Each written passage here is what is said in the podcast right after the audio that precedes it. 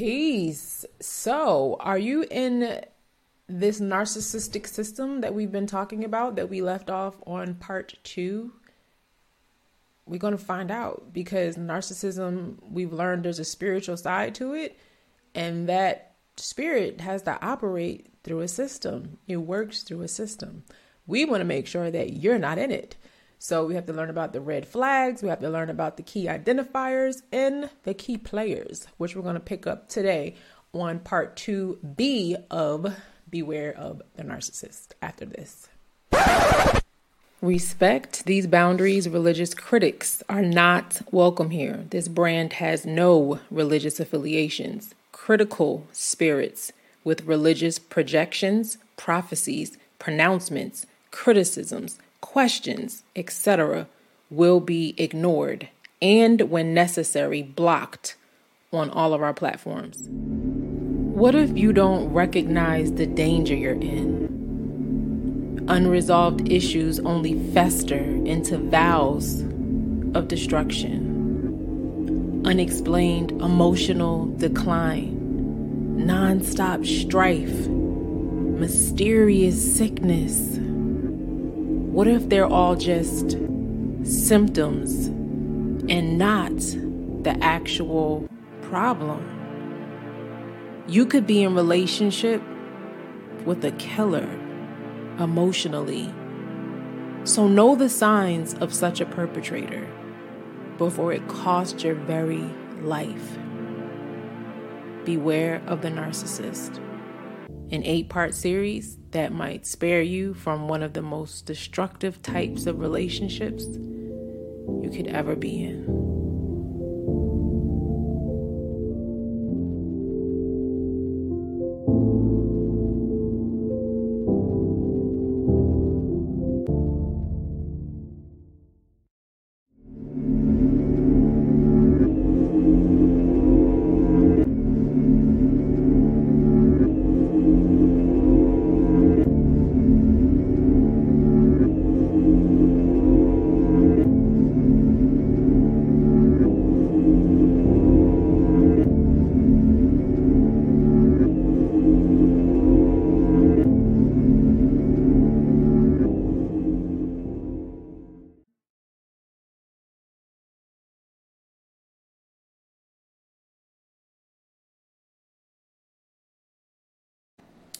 Peace, Truth Tribe. If you are already a part of our tribe over here, which I got to talk to you about that in a minute.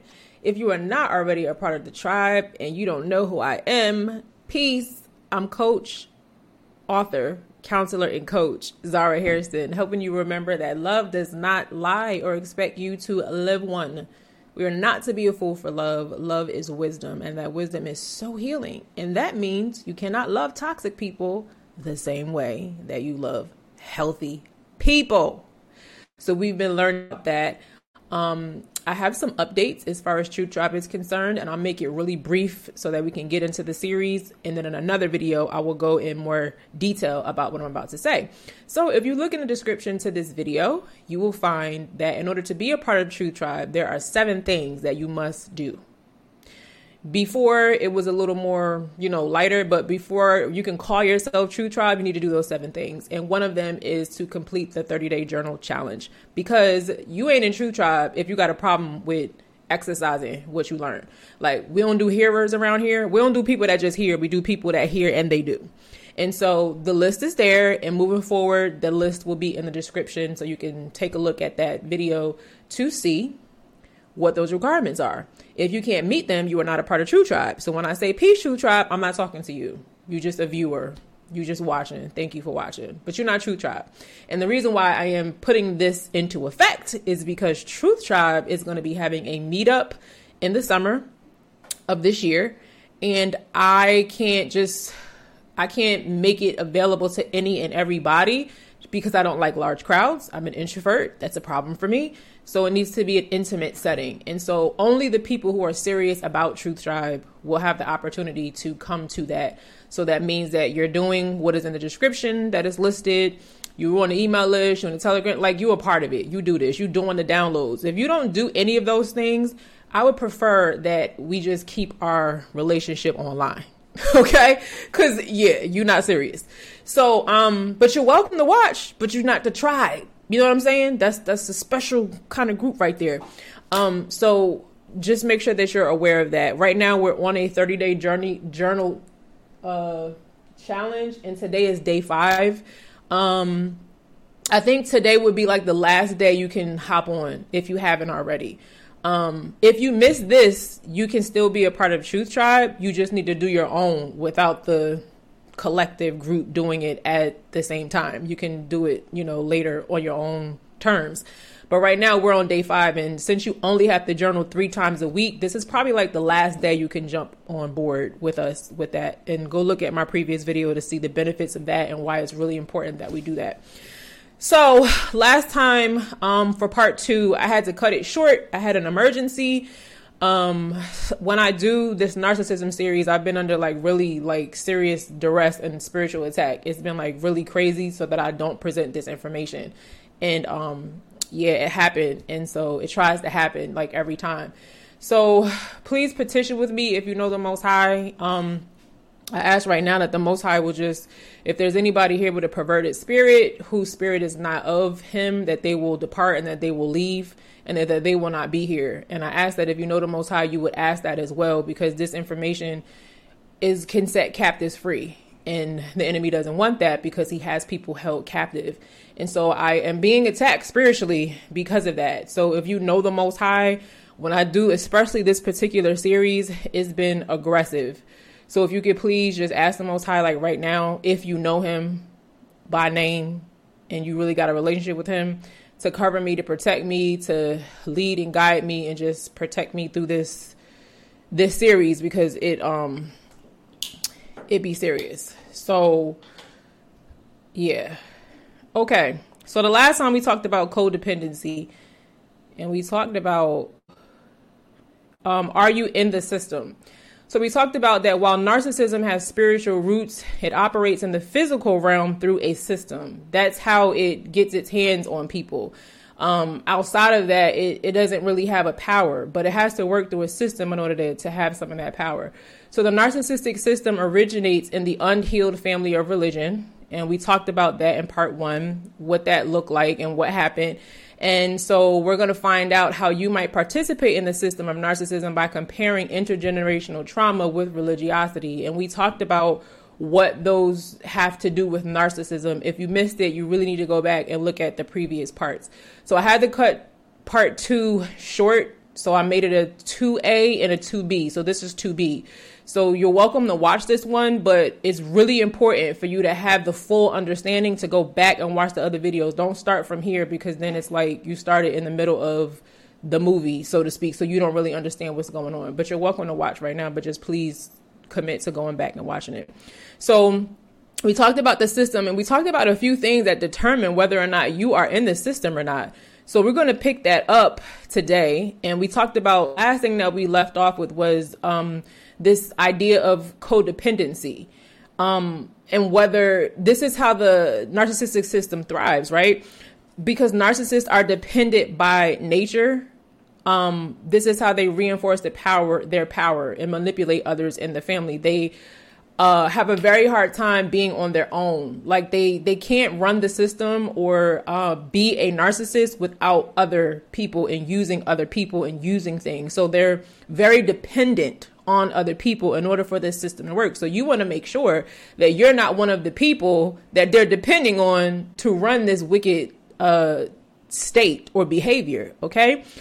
You'll find that um, narcissists even take drugs and drink often to support their inflated self image and escape reality. They hate who they believe that they are. They may not even be as bad as they think they are, but they in their mind they think they're just they're terrible. They won't say that to you, but this is the root of why they're behaving this way. And so, in order to not feel that, oftentimes, in addition to inflating their image, when they're hit with the fact that they're in delusion because someone tells them the truth um, or their view is contradicted, then they'll often um, resort to drinking and smoking a lot, like uh, doing drugs, smoking a lot of weed, smoking um, other type of rec- doing other recreational types of drugs and um, just being addicted to a drug or a drink because they're dependent by nature. They don't know how to function outside of someone or something making them feel better. Um, they don't depend on the Most High. They they gotta depend on somebody else to help them feel that way. So when we talk about that with the church system, because again, we're showing the parallel between the religious system and intergenerational trauma because these are the two main systems that this spirit flows through, right? And so you'll find many churches have a pastor or a lead a leader or an assembly or a camp or whatever whoever that leader is you'll often find that they struggle with some strong addiction um in it's very private. They'll never tell you. You'll never know it but they're struggling usually with some because we talked about in part one this spirit of perversion. Usually it's a sexual thing. It's some sexual perversion they're really struggling with. So it could be pornography. It could be adultery. They could feel like they are um they have a sex addiction. And oftentimes they even have they abuse substances. They might um, gamble. They might have eating disorders. They might um, be obsessed with exercise. Um, it's in order to to feed that inflated sense. If they use the narcissistic supply that we've talked about, which is people, but then they also use substances or things. So if they're extra, like they're extra in getting a fitness together, like you look like you about to bust out your skin, um, that's can usually be a sign. I'm not saying it always is. Some people just have an addiction to fitness because maybe they used to be overweight and they never want to be overweight again. So it can't just be one isolated incident. Uh, the other things have to line up. But the point that I'm making is codependency is not just relationally. They have a dependence on something else in addition to people. And it's usually like some kind of drug, some kind of activity, some type of um, sexual thing uh, because they're dependent on things to make them feel better. So anybody that struggles with things like that, you you want to pay attention to see if the parts that we discussed in part one and two A align because that might be what you're dealing with, and you don't want to be in the system of that person in the wrong way where you're promoting this this wicked spirit. So when it comes to the codependency as well, um, this is how they reinforce their power, like we talked about here. Um, so the way that this happens is they outside of the depend the things that are dependent upon that are tangible and are not people then there are people. So the people that they use they're going to tend to the needs of the narcissist. They keep them happy so that they'll get their praise they get their money or maybe even their child care so the way that they keep people uh, dependent on them and vice versa is um, this something that the narcissist has that the other person needs. Whether it is validation because they gaslit them for so long. So like if a parent is a narcissist um, and the child kind of one of the children kind of knows it but they don't want to disappoint them because they've been groomed to believe that you have to agree with whatever i say. You cannot see the truth. You only follow the truth that i give you. Um, they will just submit and they'll just obey that parents lies disgust greed like all kind of stuff the spirit that's working through the person. And so the system manifests because a person doesn't want to admit the truth about the person about their mother about their father about their sibling.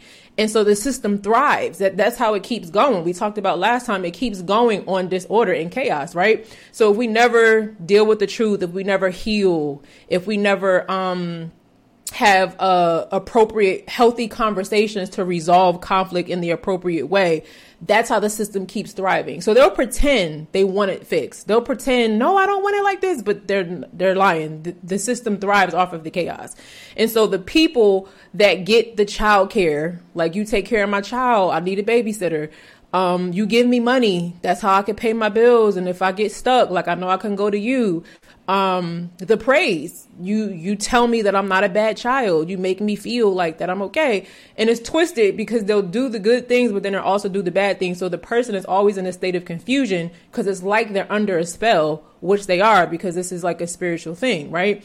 So a person can see um physically see with their own eyes, like, you know, what's going on, but they can't see through the spirit what the person is doing to them.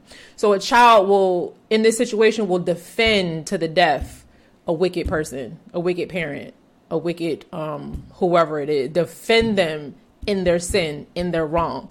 They are the epitome of calling good evil and evil good.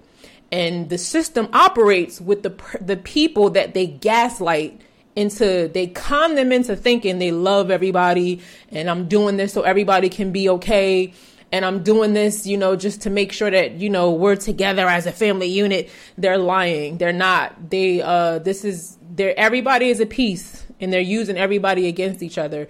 So the very fact that there is so much confusion in this dynamic proves to you that the person does not really care about peace and unity.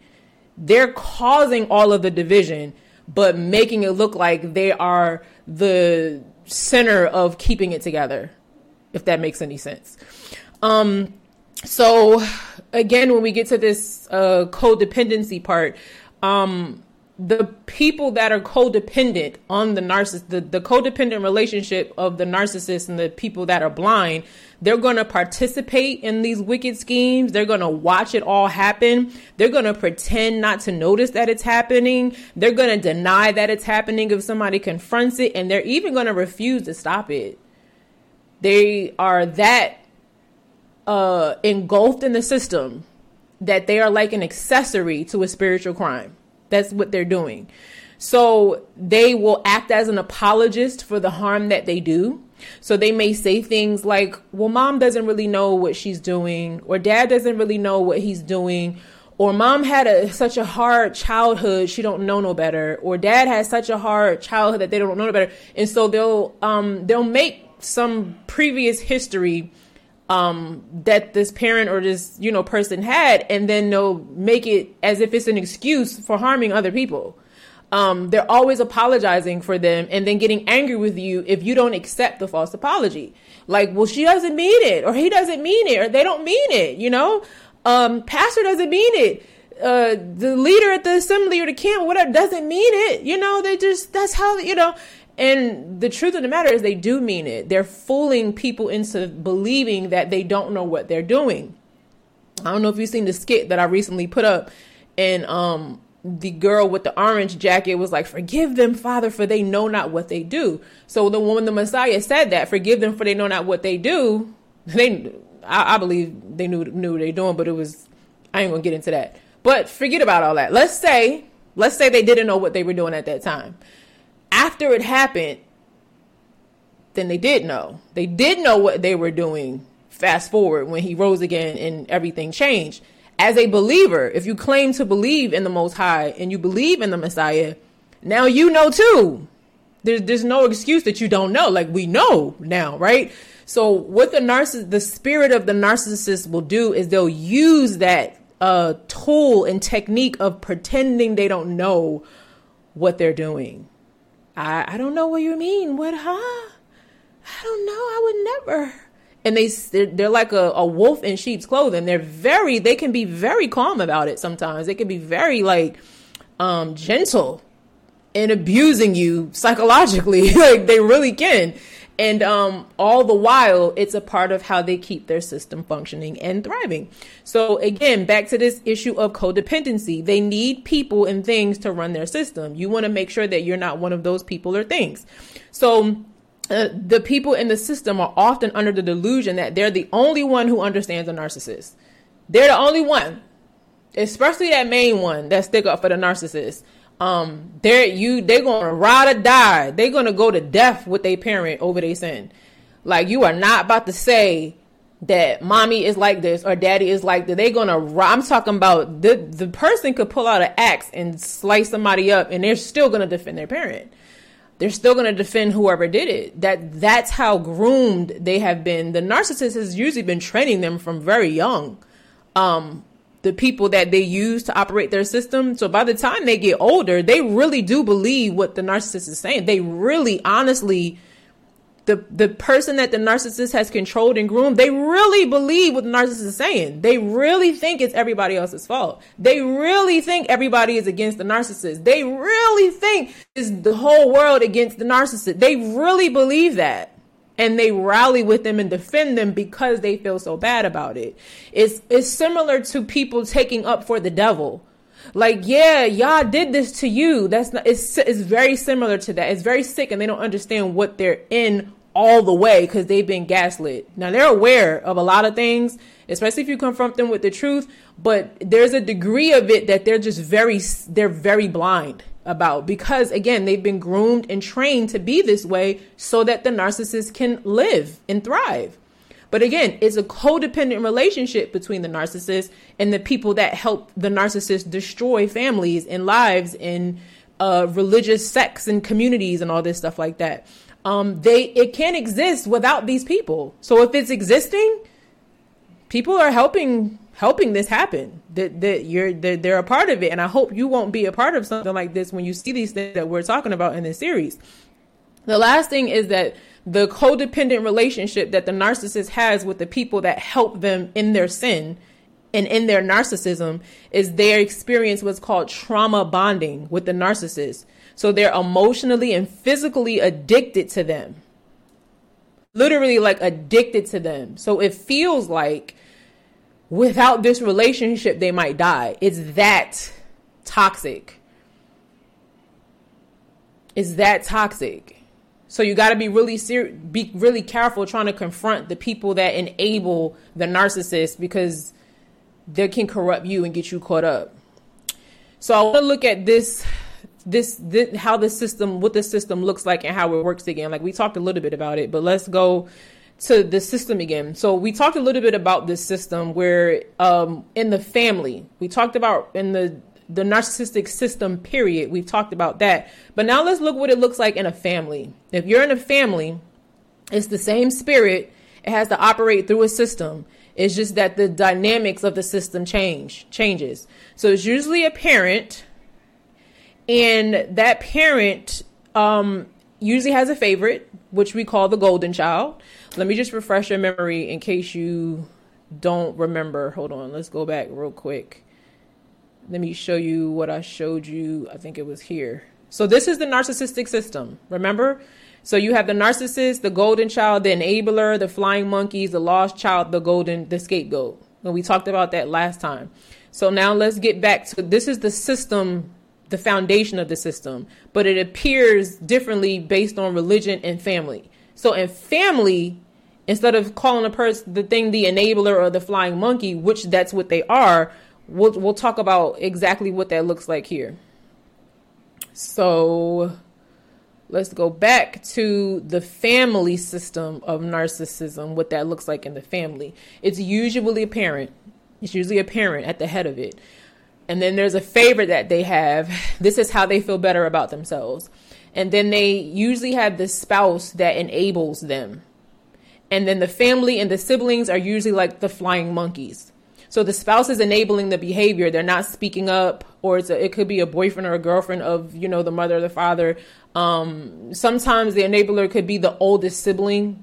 Um, but they're enabling the parent. They know what they're doing, but they have such a codependent relationship and they bond through that trauma that they enable the narcissist to keep the system going. Now, the flying monkeys, where you see the monkey, is usually the rest of the family and the siblings. Um, they support how the enabler enables the narcissist. They will attack you if you tell, tell the truth. If you speak up, if you say what mom or dad did to you, um, you're gonna it's it's like a it's, it's like a it's like an emotional crucifixion. Um, it, that's a that's a huge threat to them. They, these are not reasonable people. Okay, the enabler and the the flying monk the flying monkeys especially, they're not reasonable about this. Um, if you don't get on board with maintaining this illusion, we're gonna emotionally and verbally assassinate you because you attacking the uh, the the illusion that we're trying to present and they've been groomed to believe that that's their duty in the family, the flying monkeys that is, or the rest of the family and the siblings. They believe that's their job to make sure that nobody threatens that. So you a whole sellout, you a whole um uh uh what you call it? When somebody betrays somebody you a whole um what's the word y'all? You're you're going against the family. You're a uh like a snitch you know what i'm saying? Like that that's how they're groomed to think about anybody who says anything otherwise and what the narcissist wants the family to believe. And they will go they will fight you to the death about about the narcissist who's usually the parent um, at all cost. And it's, it's a terrible terrible feeling. And we'll talk about how that affects you throughout the rest of the series and some things that you can do about it. But right now i just want to show you what the system looks like. In the system there's also somebody that's being highly ignored and there's usually another child so the narcissist usually has a, a favorite that they really love and then they have a child that they just ignore. They don't they don't treat that child really terrible but they don't treat them really good. It's almost like they were never even born. Um they don't really have a use for them. You know they they'll speak to them when they see them but they don't uh they just neglect them basically. And then you have the healed child if this if somebody in this system gets healed and they break out of it and they see what's really going on in this in this family based on this narcissistic system that it has borrowed itself into the family system, they are the scapegoat or what you call the scapegoat, like we talked about on the other slide. Um, they're, in other words, the black sheep of the family. Everybody hates them. Everybody talks about them. If anybody brings this person up that's been healed is negative, it's, oh, I heard about you. We don't deal with her. It's like all these, it's, um, they, they almost, uh, blackmail that person in a sense. They, um, it's like in, in the entertainment industry where the spirit of narcissism is very heavy and alive um, if somebody doesn't do like how they want things to go, they they blacklist them, and so now all of a sudden they don't know why they can't get certain jobs. They go in a certain place. It's like that. The family with that has this system operating if somebody tries to talk about the truth, if they try to confront people with the truth because they want to heal, they're not trying to hurt anybody. It's not like, yo, I hate you and I want you to die. It's like, I want to expose the truth because I want us to heal so that we can resolve these, these generational curses and issues in our family. No, they are delusional, so they don't see it that way. And so you will become blacklisted now um, once you leave from it and depart from being inside of that system, now everybody got everything to say bad about you. But it's just because you know the truth, and it's just it's a war against light and darkness, and so they're in darkness, and that light, as you heal, it gets brighter, and they can't take it. So they have to make you look like the enemy. You look like you crazy, like you just on some some craziness um, in order to maintain their illusion and feel like they're not doing evil and wicked, even though it is. Right? It's a very sick, sick system, and if you've been in it, you know what that feels like, and it's terrible. And I hope that this series will help you get out of it. So this is what usually happens in marriages.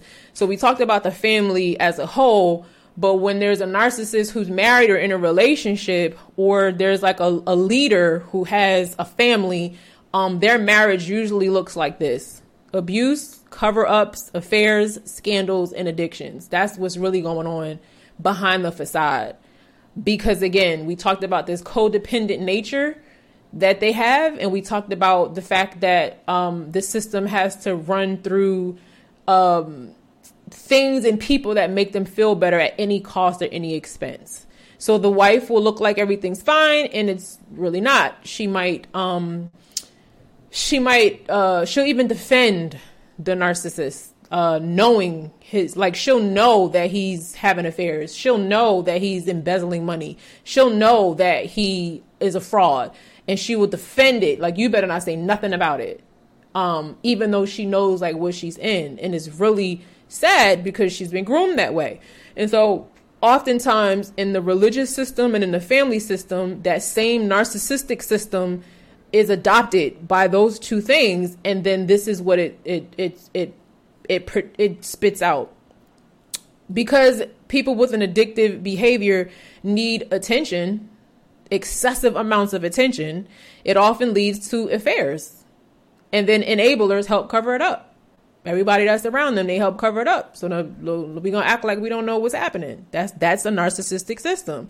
So for example if people in a church or an assembly or a camp don't see their dark side they may say well how could he be abusive or i never knew he or she was capable of that like everyone loves him so much they can't believe it. The community gets outraged at the accuser instead of the actual narcissist. This is the this is how strong the delusion is. They'll get mad at the people that spoke up and said something. So it's like they'll cut they'll they're so deluded that they'll cover up situations and then if something gets beyond their control and they can't cover it up anymore in these systems they'll be like I, I can never see him that way. Y'all been participating in helping him or her be like this. But I, I just i've never seen that. I just you know? And um it's like hard for them to believe because they're so gaslit into thinking they they were they were doing something good because the narcissist will really convince you that I'm helping I'm trying to help everybody like I'm trying I'm trying to bring peace they they don't repent they will say sorry they will cry but they don't repent see repentance is when you are sorrow and grief for what you've done it's not a show. You're not doing it just to manipulate people. And then the second thing is it um, changes. And that change usually re- involves a restoration of some sort. So if I've destroyed your life in some way, true repentance means I want to restore that. I want to help you recover what I did to you. So if that's not happening, the apology was fake. You got manipulated in the family system, in the religious system. You need to really be careful because if nothing's changing and we're still doing the same thing, you're not sorry. That's a that's a sign. Okay? So when it comes to these marital systems, they'll look like they really love their wife and they care for their wife, but it's just a show. They need it to look that way so that they can continue to lead or do whatever they're doing in the community because they believe that people respect marriages and being in a marriage in a in a certain way helps them look more righteous or more uh, respectful or whatever. But they don't care about their wives or their husbands. They just they're just a piece in the puzzle for them. They're they're another puppet that they string and do what they need to get them to do. Uh, they don't care about helping her heal and loving her well or nothing like that. Um, so pastoral leaders are often looked at as though they're above uh, suspicion, like just like they're just totally above it. Meanwhile, a respected celebrity pastor in constant scandals involving adultery, abuse, and embezzlement and more still doesn't help people see it. like I'm telling you, it's like how many scandals need to come out about people in this religious system or certain things for you to like get it to to understand what's happening. Like people will still attend these leaders uh gatherings, all that.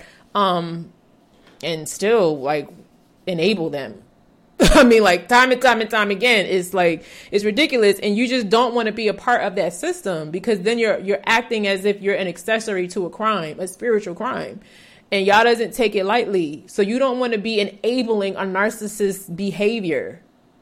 You don't want to be a narcissist supply. We talked about narcissistic supply.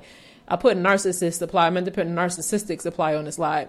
But you don't want to be their supply. You want to get out of that system because you're, you're dealing with a spirit that ain't playing with you like you might be playing. It doesn't, this spirit of a person, uh, and again, it depends where you people are on the spectrum. If a person is really low on the spectrum because it's really wide, is like and it's really varied, and then you have people that are covert and overt, which we'll get into.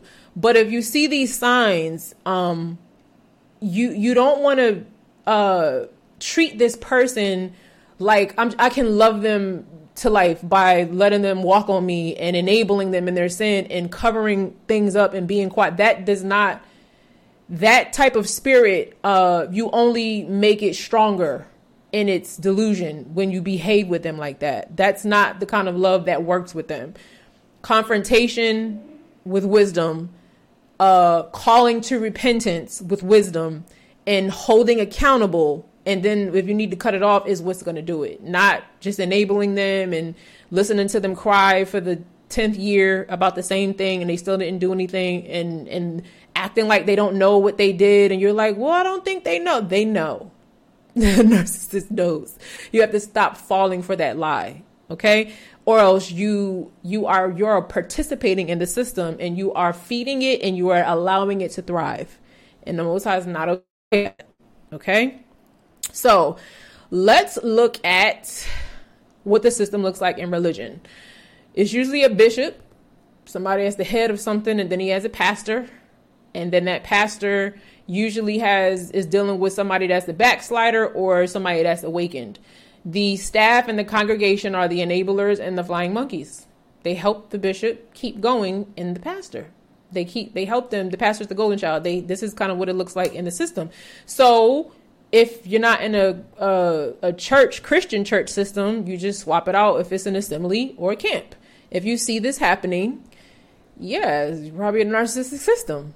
A leader who has a has a, a, favored one, a favorite one, um, staff and other congregation or people that help them sin and cover stuff up the backslider who's usually ignored and tries to come in and out and come back and forth, and the awakened one who tries to tell the truth but gets slandered and blacklisted for doing it.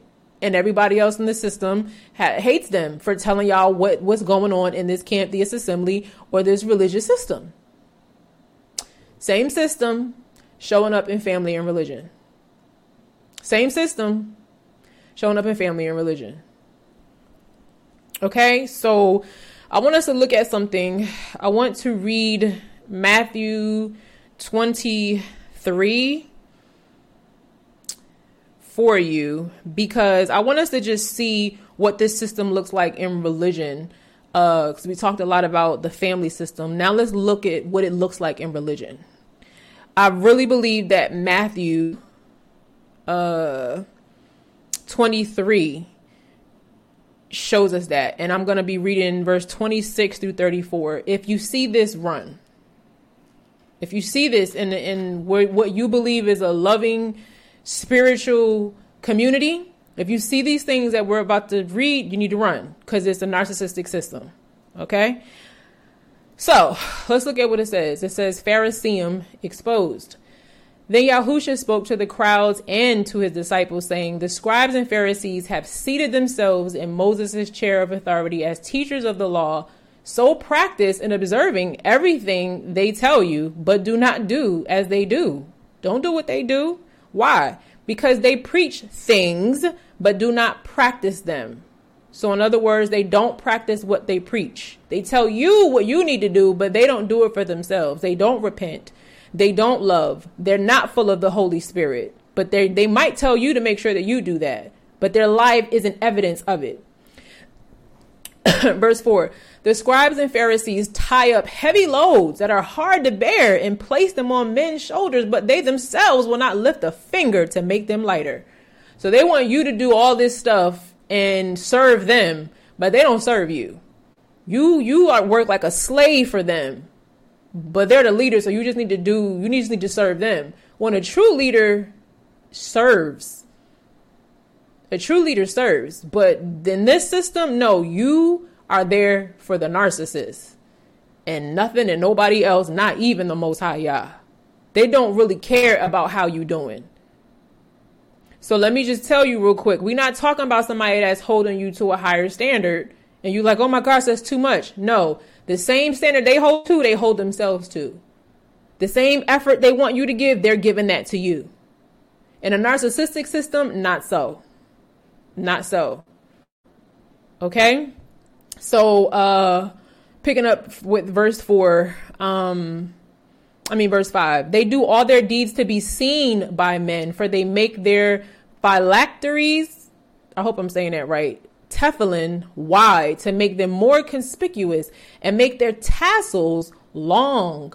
They love the place of distinction and honor at feasts and the best seats in the synagogues, those on the platform near the scrolls of the law facing the congregation, and to be greeted with respect in the marketplaces and public forums, and to have people call them rabbi.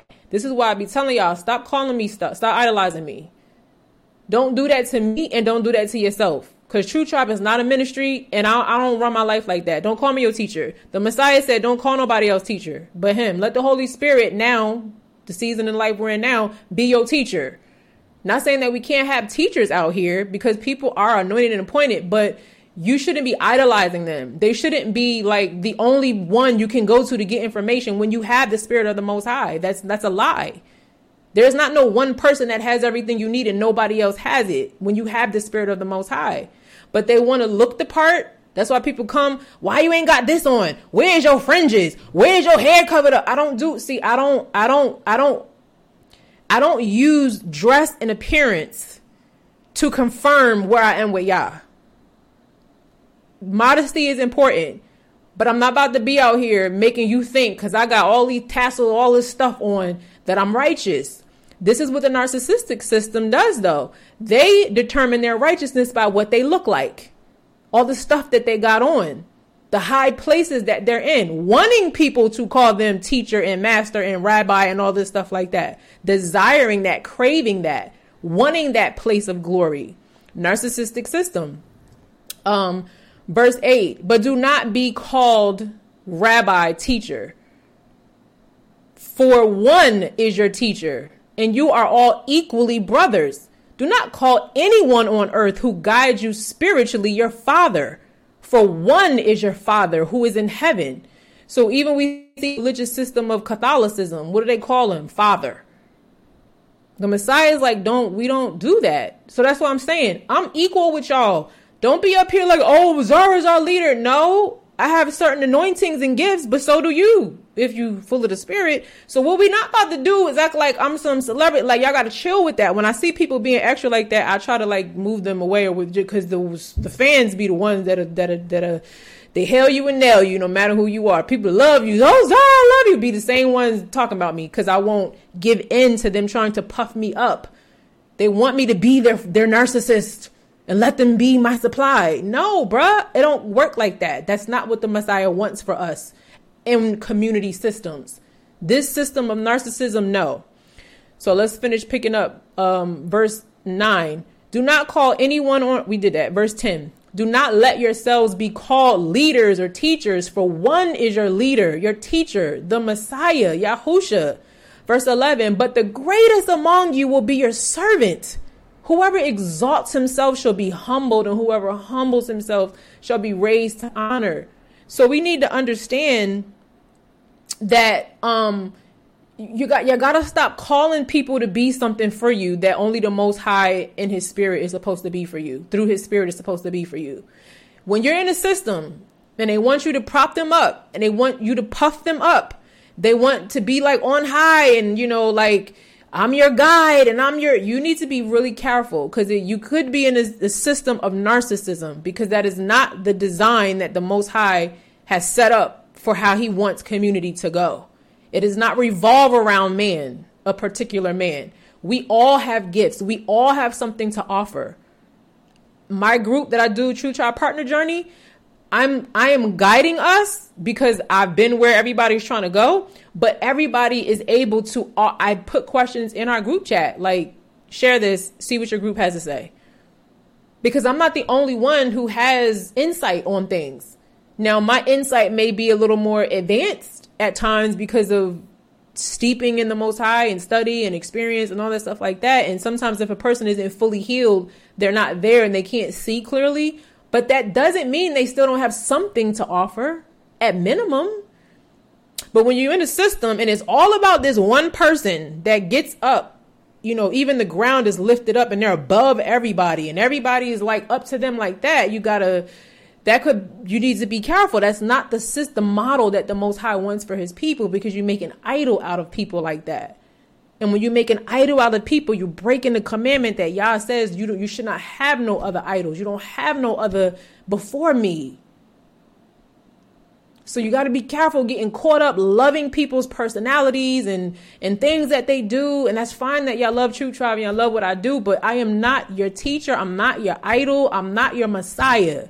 Stop it. Stop it. Some of us are so used to that system you leave something that you think you need to get out of and you bring it with you somewhere else. Don't it's not welcome here. No. This is not the most highest for us when it comes to that. Verse 11, verse 12. I mean, we did that one. Okay. Forgive me if I said the wrong verse. I know this is Matthew 23, but I might have said the wrong verse numbers.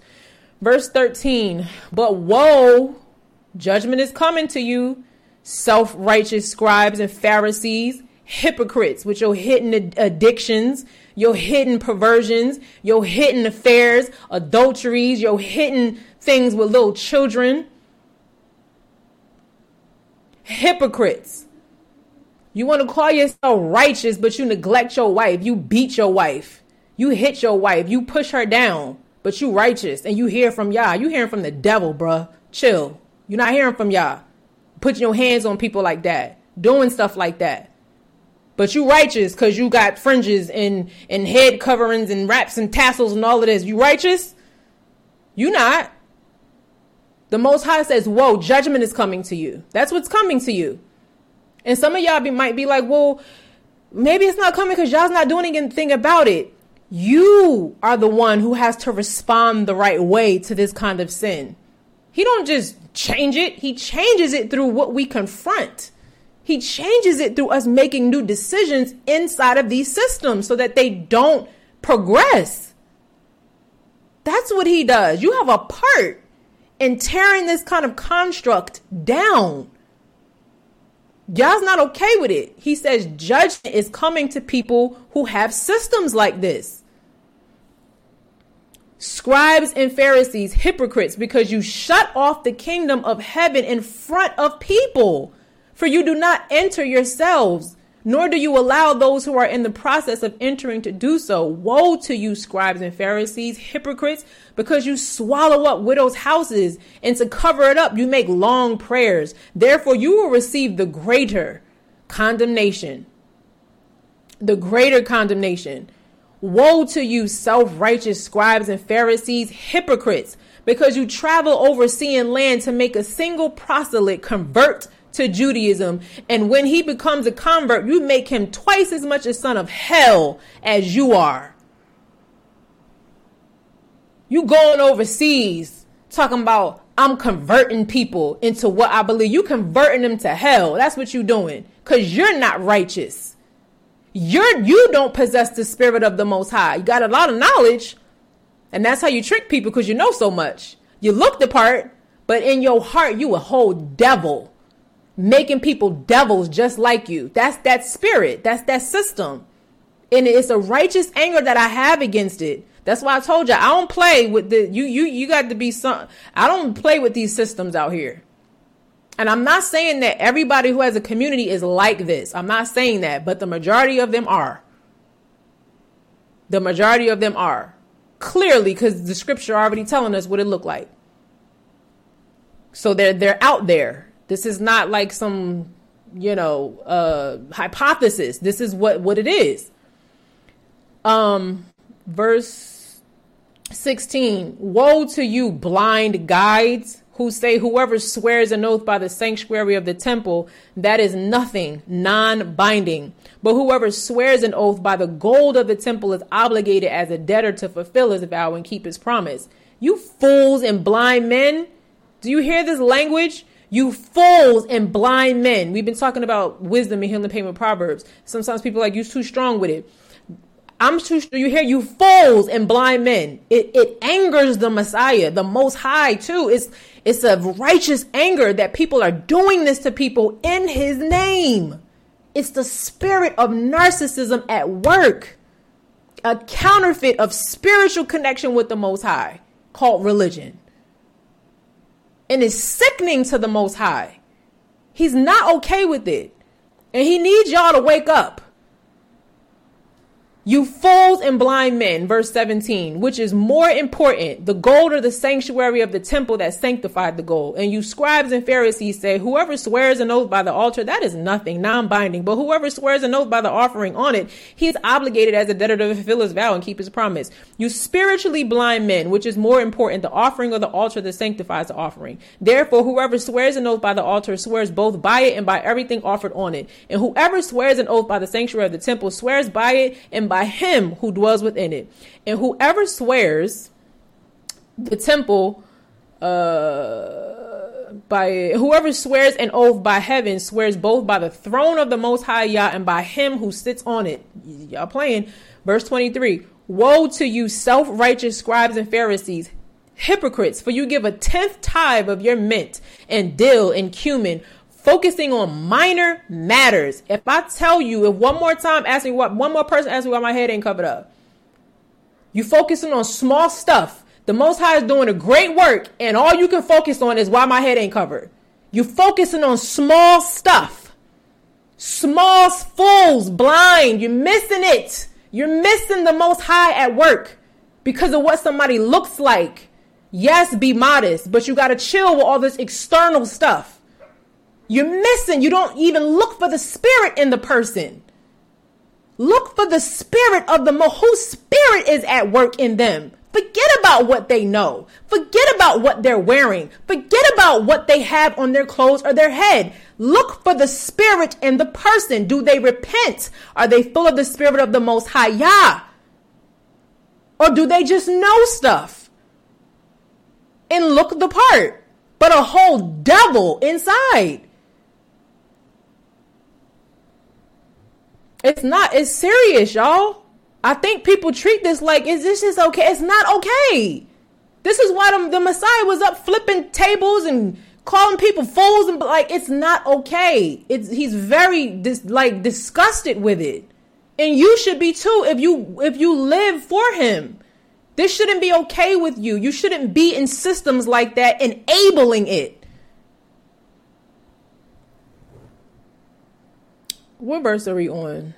Um focusing on minor matters and have neglected the weightier, more important moral and spiritual provisions of the law, justice and mercy and faithfulness. But there are the primary things you ought to have done without neglecting the others. You spiritually blind guides who strain out a gnat consuming yourselves with minuscule matters and swallow a camel, ignoring and violating the violating the most high Yah's precepts. Woe to you, self-righteous scribes and Pharisees, hypocrites, for you clean the outside of the cup and the plate, but inside they are full of extortion and robbery and self indulgence, unrestrained greed, you spiritually blind Pharisee, first clean the inside of the cup and of the plate. Examine and change your inner self to conform to the Most High Yah's precepts so that the outside, your public life and deeds may be clean also. Woe to you, self righteous scribes and Pharisees, hypocrites, for you are like whitewashed tombs, which look beautiful on the outside but inside are full of dead men's bones and everything. Not some, everything unclean. So you also outwardly seem to be just and upright to men, but inwardly you are full of hypocrisy and lawlessness. Woe to you, self righteous scribes and Pharisees, hypocrites! For you build tombs for the prophets and decorate and adore the monuments of the righteous. And you say, if we had been living in the days of our fathers, we would have joined them in shedding the blood of the prophets. So you testify against yourselves that you are the descendants of those who murdered the prophets. Fill up then the allotted measure of the guilt of your father's sins. You serpents, you spawns of vipers, how can you escape the penalty of hell? Therefore, take notice.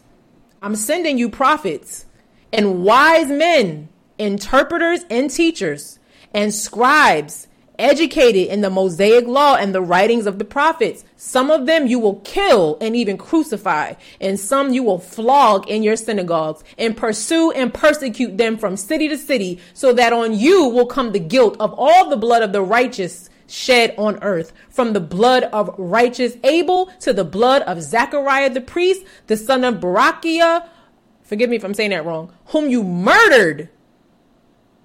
You could be in relationship with a killer emotionally. Some of y'all thought that might have been too strong. Killer. What it say right here? Whom you murdered between the temple and the altar. I assure you and most solemnly say to you, the judgment for all these things, these vile and murderous deeds will come in this generation. O Jerusalem, Jerusalem, who murders the prophets and stones to death the messengers who are sent to her by the Most High Yah. How often I wanted to gather your children together around me as a hen gathers her chicks under her wings, and you were unwilling. You were unwilling. Listen carefully. Your house is being left to you desolate completely abandoned by the Most High Yah and destitute of his protection. For I say to you, you will not see me again ministering to you publicly until you say, Blessed to be celebrated with praise is he who comes in the name of the Most High Yah. It's not a game.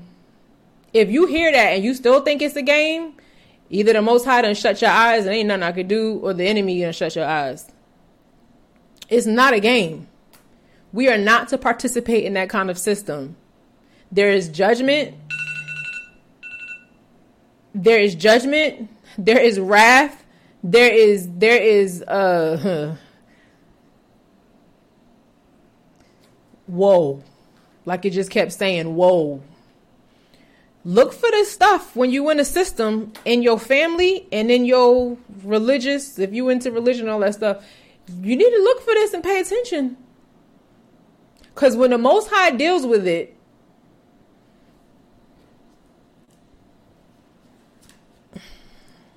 he's not playing.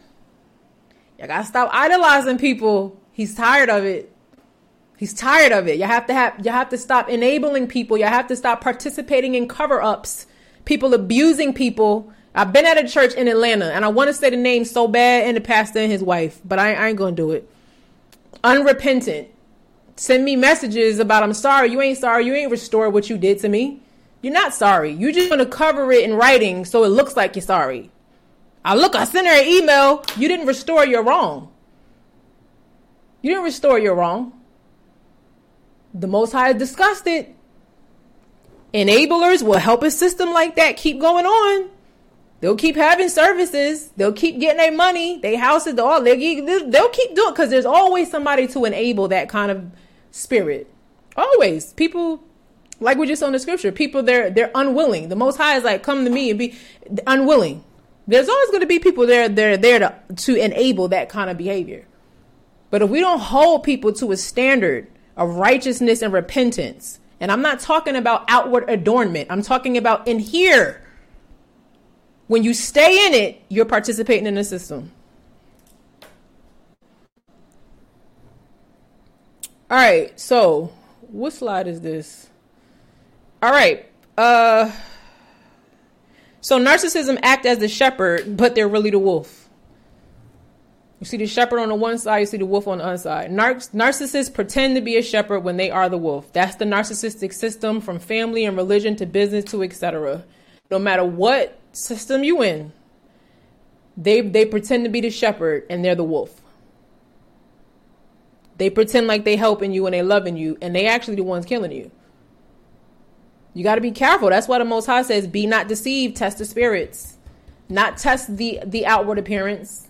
not test the garments that they're wearing, not test the the tassels and, and fringes and whatever else you think on the outside. He didn't say test their clothes. He didn't say test their head coverings. He didn't say test their shoes. And he said test, be not deceived, beware, test the spirit of the person. Because you got wolves out here that's leading you as shepherds but they're a wolf. And they're leading you to the slaughter. Leading you to the slaughter. When we see this stuff, we can't we can't ignore it. Ask the most high to help you, give you wisdom to figure out what direction to go. Don't keep enabling that. Don't keep giving people your money like that. Don't keep showing up for people. Don't keep inviting people over to that thing. Get out of that. The Most High is not pleased with people who behave that way. You've seen it in the scripture that I just read you. It's not a light thing with the Most High like they make it look. It's an illusion. They'll they'll they'll they will groom you into thinking you're doing something good by supporting them and you're not. Not if they're not repentant. Not if there's not a standard of righteousness. Not if they covering up their sins and telling you to cover up people's sins too that ain't even repentant. Somebody repenting, okay, cover it up. We can move forward because you repented, you changed, and you restored the wrong. Everybody don't need to know. But we shouldn't be doing that for people that are not repentant. We shouldn't be protecting them. It's we saw in the scripture the Most High just said, "I'm not. He's not even going to be your protection now." So what happens when that system falls? You're going to be in it, inside of the thing that's falling.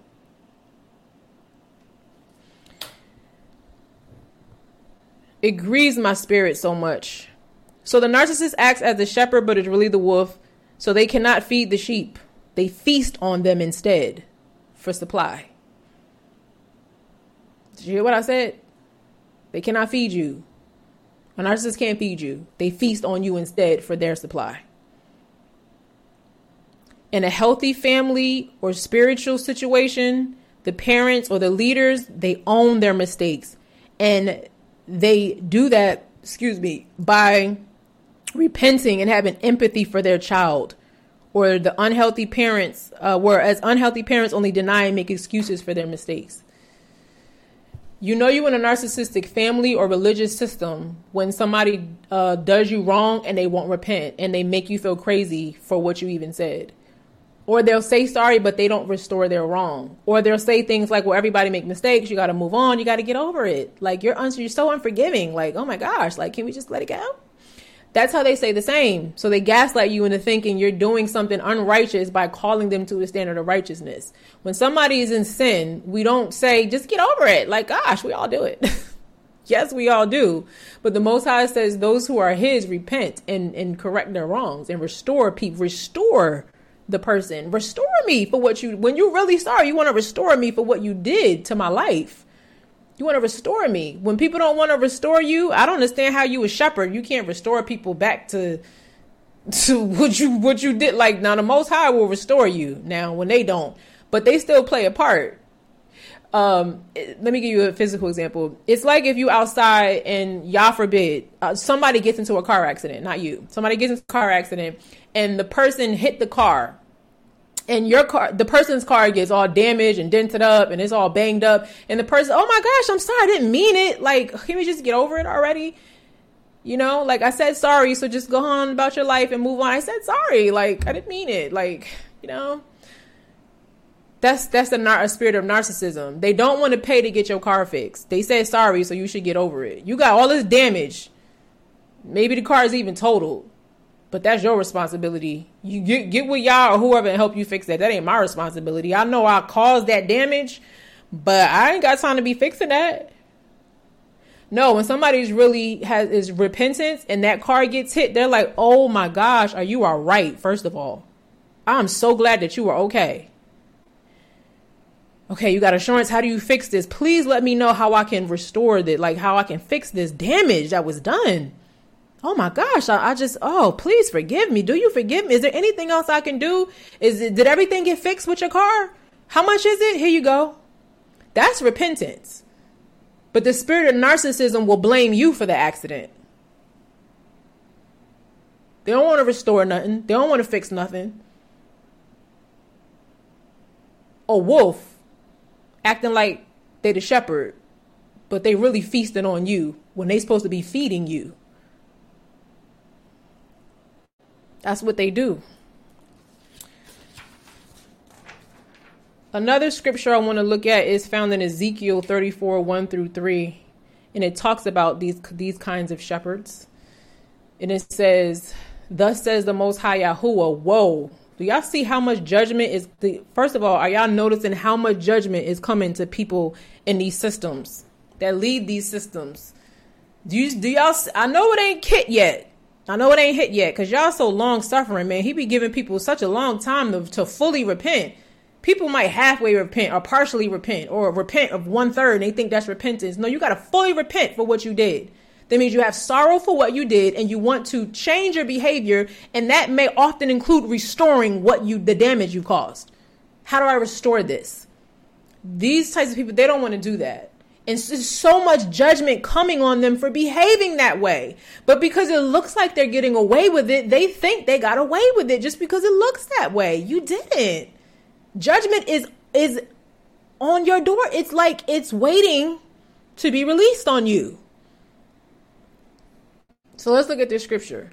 Ezekiel 34, 2 through 3. Thus says the Most High Yahuwah, Woe, judgment is coming to the spiritual shepherds of Israel who have been feeding themselves should not the shepherds feed the flock?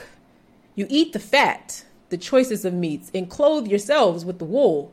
You slaughter the best of the livestock, but you do not feed the flock. You do not feed the flock. And when this happens, it's some serious pain that people endure under people of that kind of so called care. They have little empathy about what they did to you that abuse of authority is called trauma. It's called spiritual trauma. No empathy plus abuse of authority is trauma.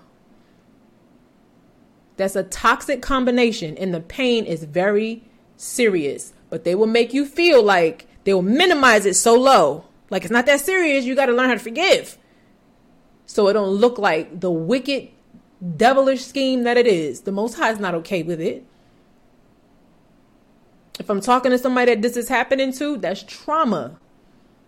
If that happened to you in your family system with your parent or your siblings, if that happened to you at a church, at a camp, at an assembly, at a religious structure, what happened to you was trauma. And don't let nobody tell you it wasn't that serious. It was. And the Most High takes it very seriously. He does. I know these people in these positions that look like shepherds don't. So you think that y'all didn't, but he does. He's here to tell you that he does by what we just read. He does. So, again, little to no empathy and abuse of authority is a toxic combination that perpetuates trauma, both intergenerationally and spiritually. When your mother keeps telling you that what happened to you didn't happen, she's perpetuating trauma. When that leader keeps telling you what happened to you didn't happen to you, unless you're not in your right mind and you're just lying. But if you're not lying and this really happened, it perpetuates trauma. Don't let nobody tell you what happened to you didn't happen. Don't let nobody tell you the pain, the abuse, the neglect that happened to you wasn't that serious. Don't let nobody make you think this is a light thing that is a light matter. The Most High doesn't say woe or send judgment onto things that are light. He does not. It is not light, it is heavy.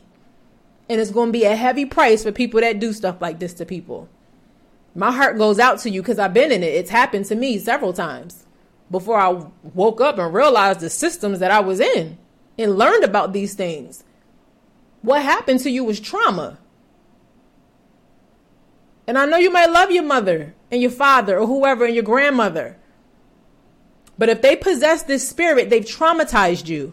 I can assure you that. That's what this spirit does.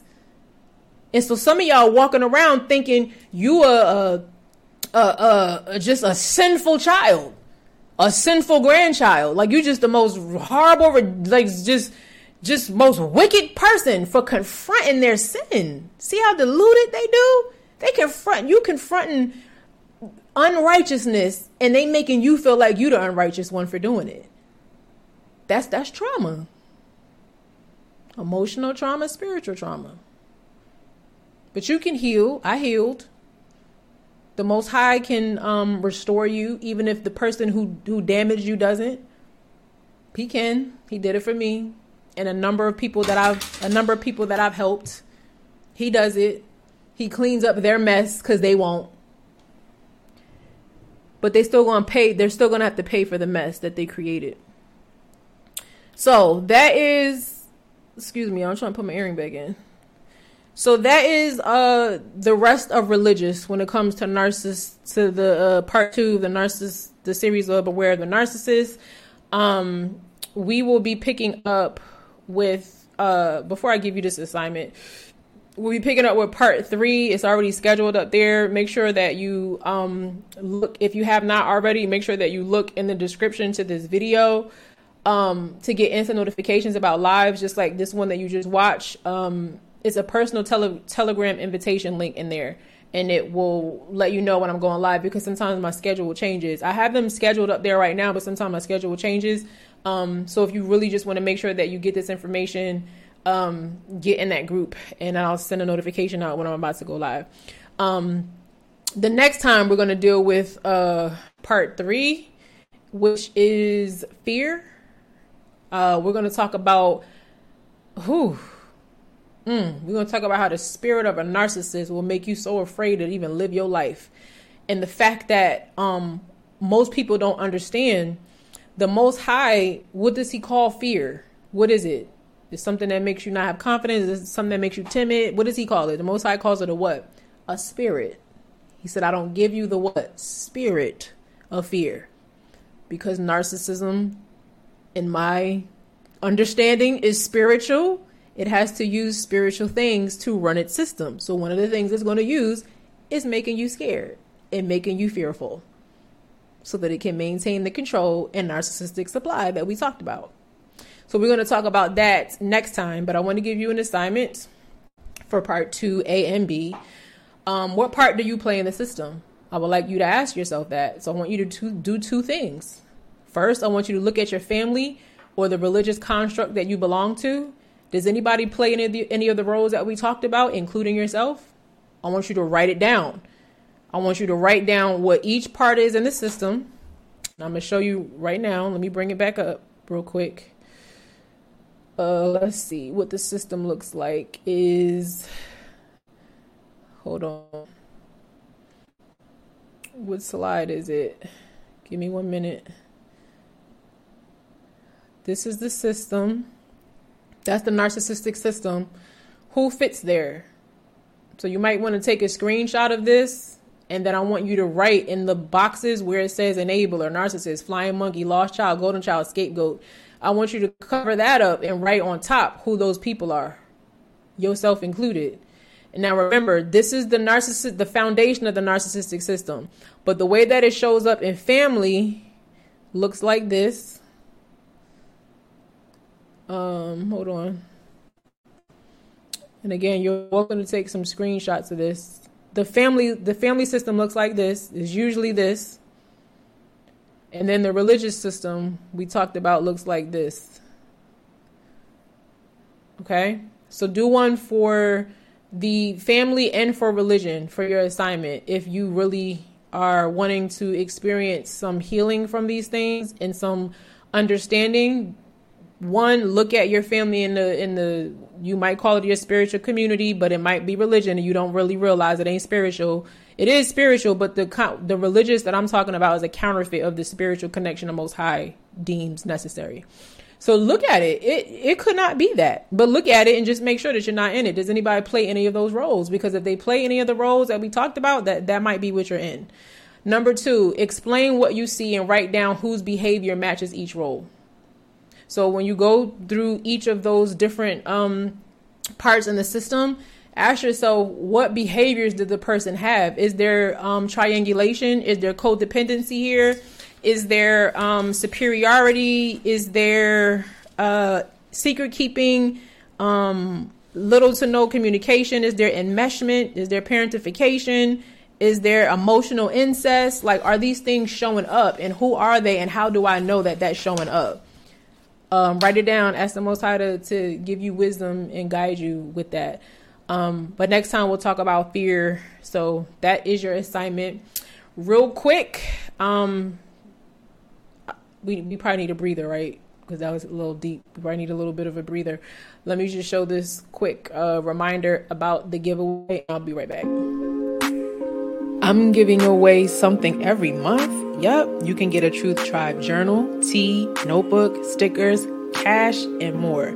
Each month, you have a chance to win an item plus free shipping. Just listen to my lives for the secret key code, then enter your info at zaraharrison.com slash truth tribe giveaway.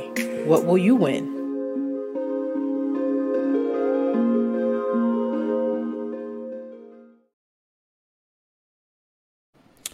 So the giveaway for this month is two hoodies. One of them is black and white, the other one is gray and white. And you could win by going to zaraharrison.com slash truth tribe giveaway. The link is in the description. You have for the whole month to enter. You can enter once each month so if you entered last time and you didn't win you're welcome to enter again. Or even if you did win you can enter again. And then i'll announce the winner in february. Also i just wanted to remind you that we're on a 30 day journal challenge. If you're not doing that with us i hope that you will join us on that challenge. Um, day 30 will I'm going to go live with a few people to talk about their experience and how that helped them. Um, this is definitely a topic with beware the narcissist that you want to be journaling journaling about.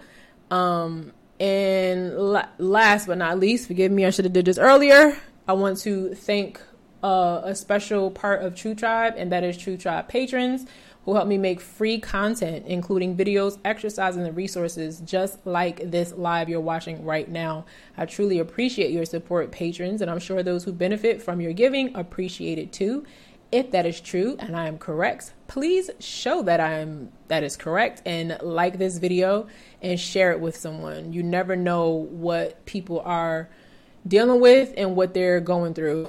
Um, so please share this video. Don't decide for them what they need because you you don't ever know what people are dealing with. Um, I think that was it.